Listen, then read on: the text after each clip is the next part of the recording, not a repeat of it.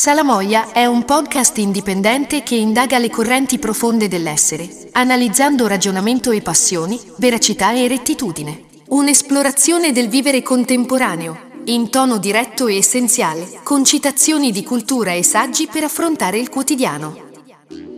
Ciao, sono Marco Papa, ma gli amici mi chiamano Mad Marchi. Benvenuti in Salamoia, un audio show indipendente che si addentra nel labirinto dell'esistenza umana.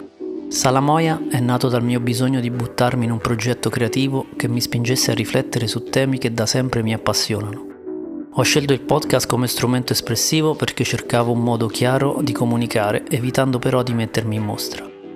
Se cercate notizie, attualità, moda, nuove tendenze, pettegolezzi, cronaca, misterio, l'ultima litigata virale del personaggio pubblico, allora siete nel posto sbagliato. Più che un podcast, La Moia è un'emissione radio antica, persa per sempre nelle onde cosmiche, un'emissione indifferita di alcune decine di anni. Questo programma è un'isola nell'oceano mediatico, non si fa catturare dall'attualità, non balla al ritmo dei trend e delle mode. Qui non si commercia nulla, non ci sono prodotti da spingere o consigli patinati da vendere. Parliamo della vita, nuda e cruda, con il filtro stoico. E poi ci sono le chicche, episodi narrativi sparsi, piccole schegge che rompono nel discorso, imprevedibili, come la vita stessa.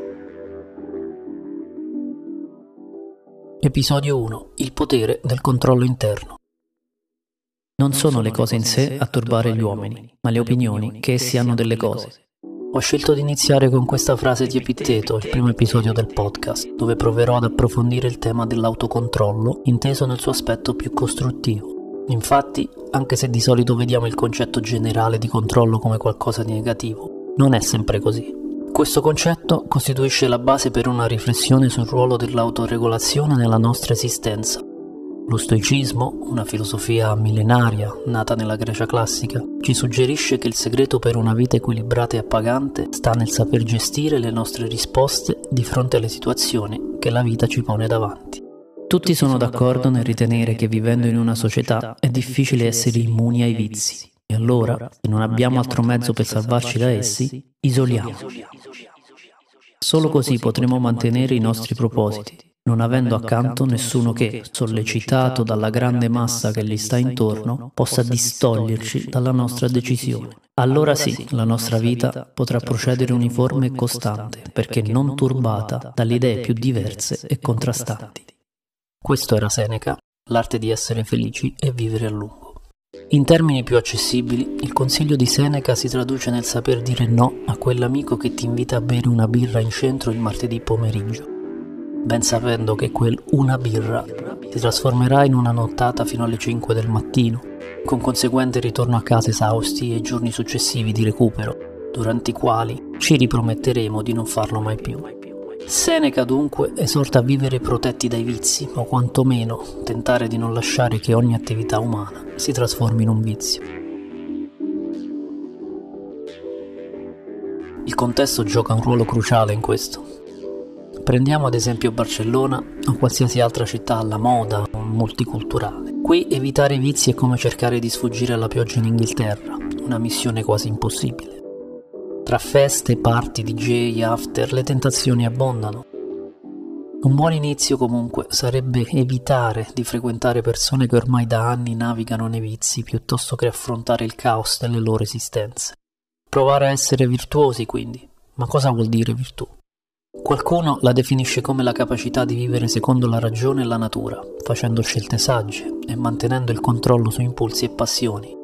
In termini attuali, la virtù può essere intesa come l'integrità o l'autenticità di una persona che vive in modo etico e che esercita autodisciplina per perseguire il bene comune e il proprio benessere morale.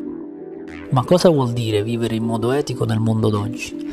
Un mondo dove tutti o quasi sembrano aver perso il pudore e dove parole come vergogna, pacatezza, silenzio sono spesso associate a concetti negativi o scambiate per moralismo.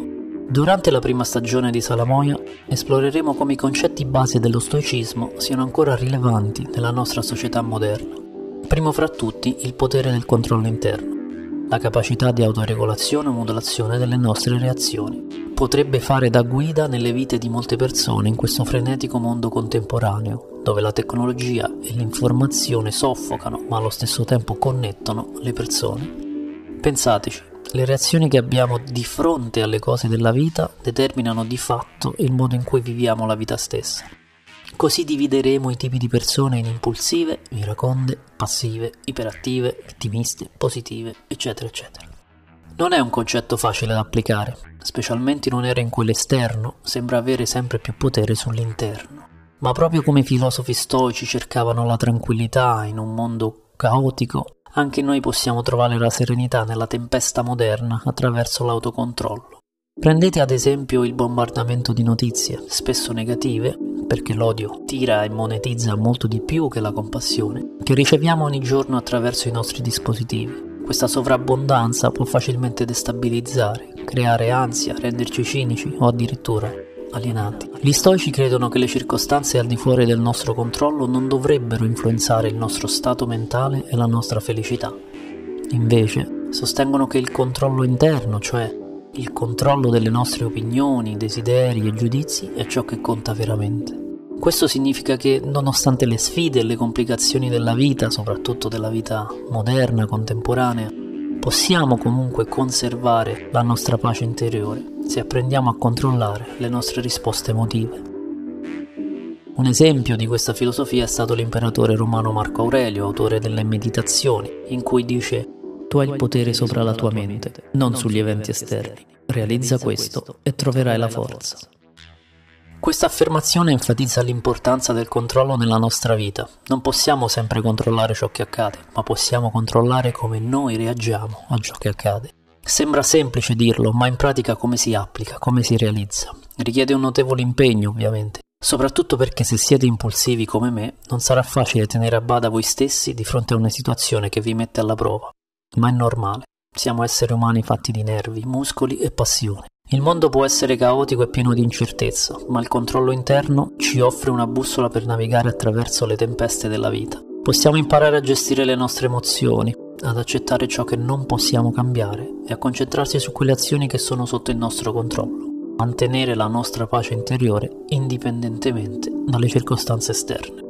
Oggi, in un periodo in cui l'autoaiuto e la mindfulness sono diventate parole d'ordine, lo stoicismo offre una prospettiva radicata e profonda non si tratta di negare le emozioni o di diventare indifferenti, ma di riconoscere che abbiamo il potere di scegliere come rispondere alle sfide della nostra vita. In un mondo in cui sembra che ci siano sempre più sfide, questa è una realizzazione potente. Mi viene in mente Jack Kerouac. Durante il suo viaggio on the road ha incontrato una serie di personaggi e ha vissuto esperienze straordinarie. La sua vera ricerca era interiore, voleva capire chi era veramente e quale significato avesse la sua vita. In questo senso, Kerouac era alla ricerca del controllo interno, cercando di trovare la pace e la comprensione dentro di sé, nonostante le turbulenze esterne della sua vita. La sua storia ci insegna che la ricerca di significato è una sfida universale. Anche se le nostre vite possono essere molto diverse e sicuramente più ordinarie rispetto a Kerouac, la domanda su chi siamo e cosa vogliamo dalla vita è qualcosa a cui tutti dobbiamo rispondere. Lo stoicismo ci ricorda che possiamo trovare la nostra pace interiore e il nostro significato personale attraverso il controllo, attraverso il dominio delle nostre opinioni e delle nostre reazioni.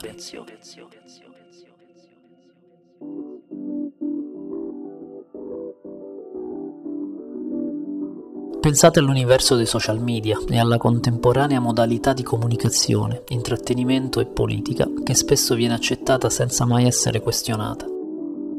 Considerate come le tecnologie comunicative abbiano influenzato la società e, al tempo stesso, come la società abbia influenzato queste tecnologie in un ciclo continuo che pare alimentarsi da solo. Immaginate se di fronte ai messaggi istantanei, alle reazioni, ai commenti, ai tweet, si applicasse lo stoicismo come criterio di discernimento, come filtro. Forse le persone si esprimerebbero con maggior rispetto e internet non sarebbe un flusso di contenuti da scorrere caratterizzato da insulti, divisione e discorsi carichi di odio. Ricordate il web prima dell'era dei social media?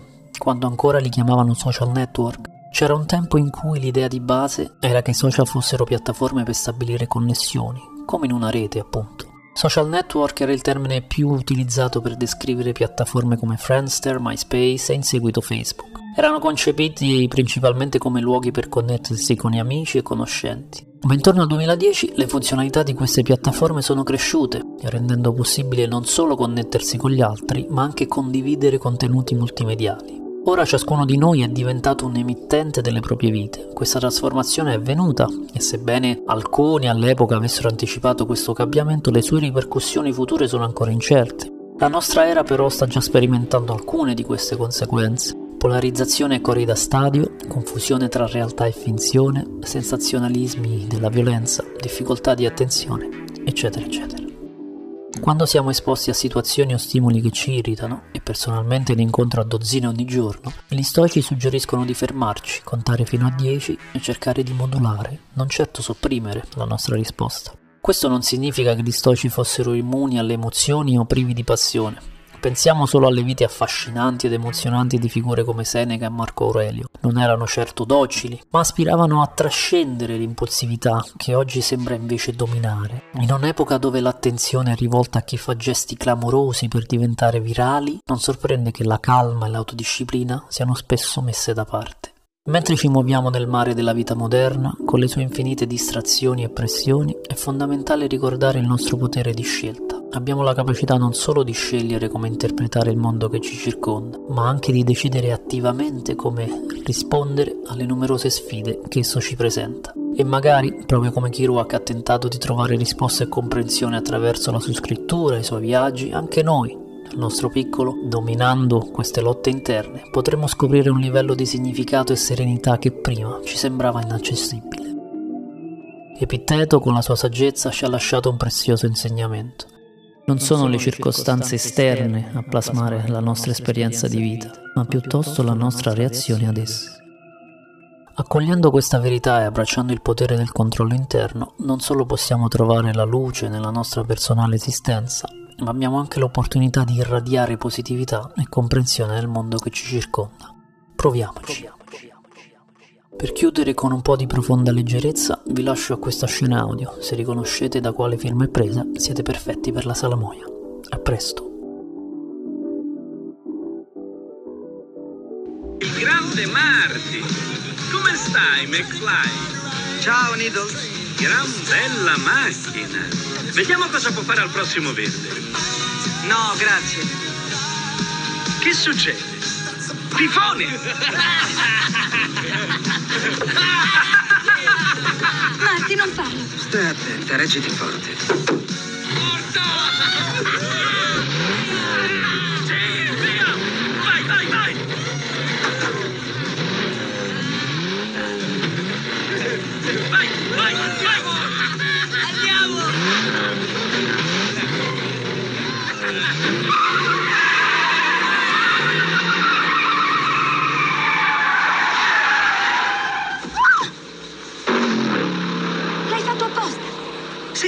Tanto stupido da gareggiare con quello stronzo.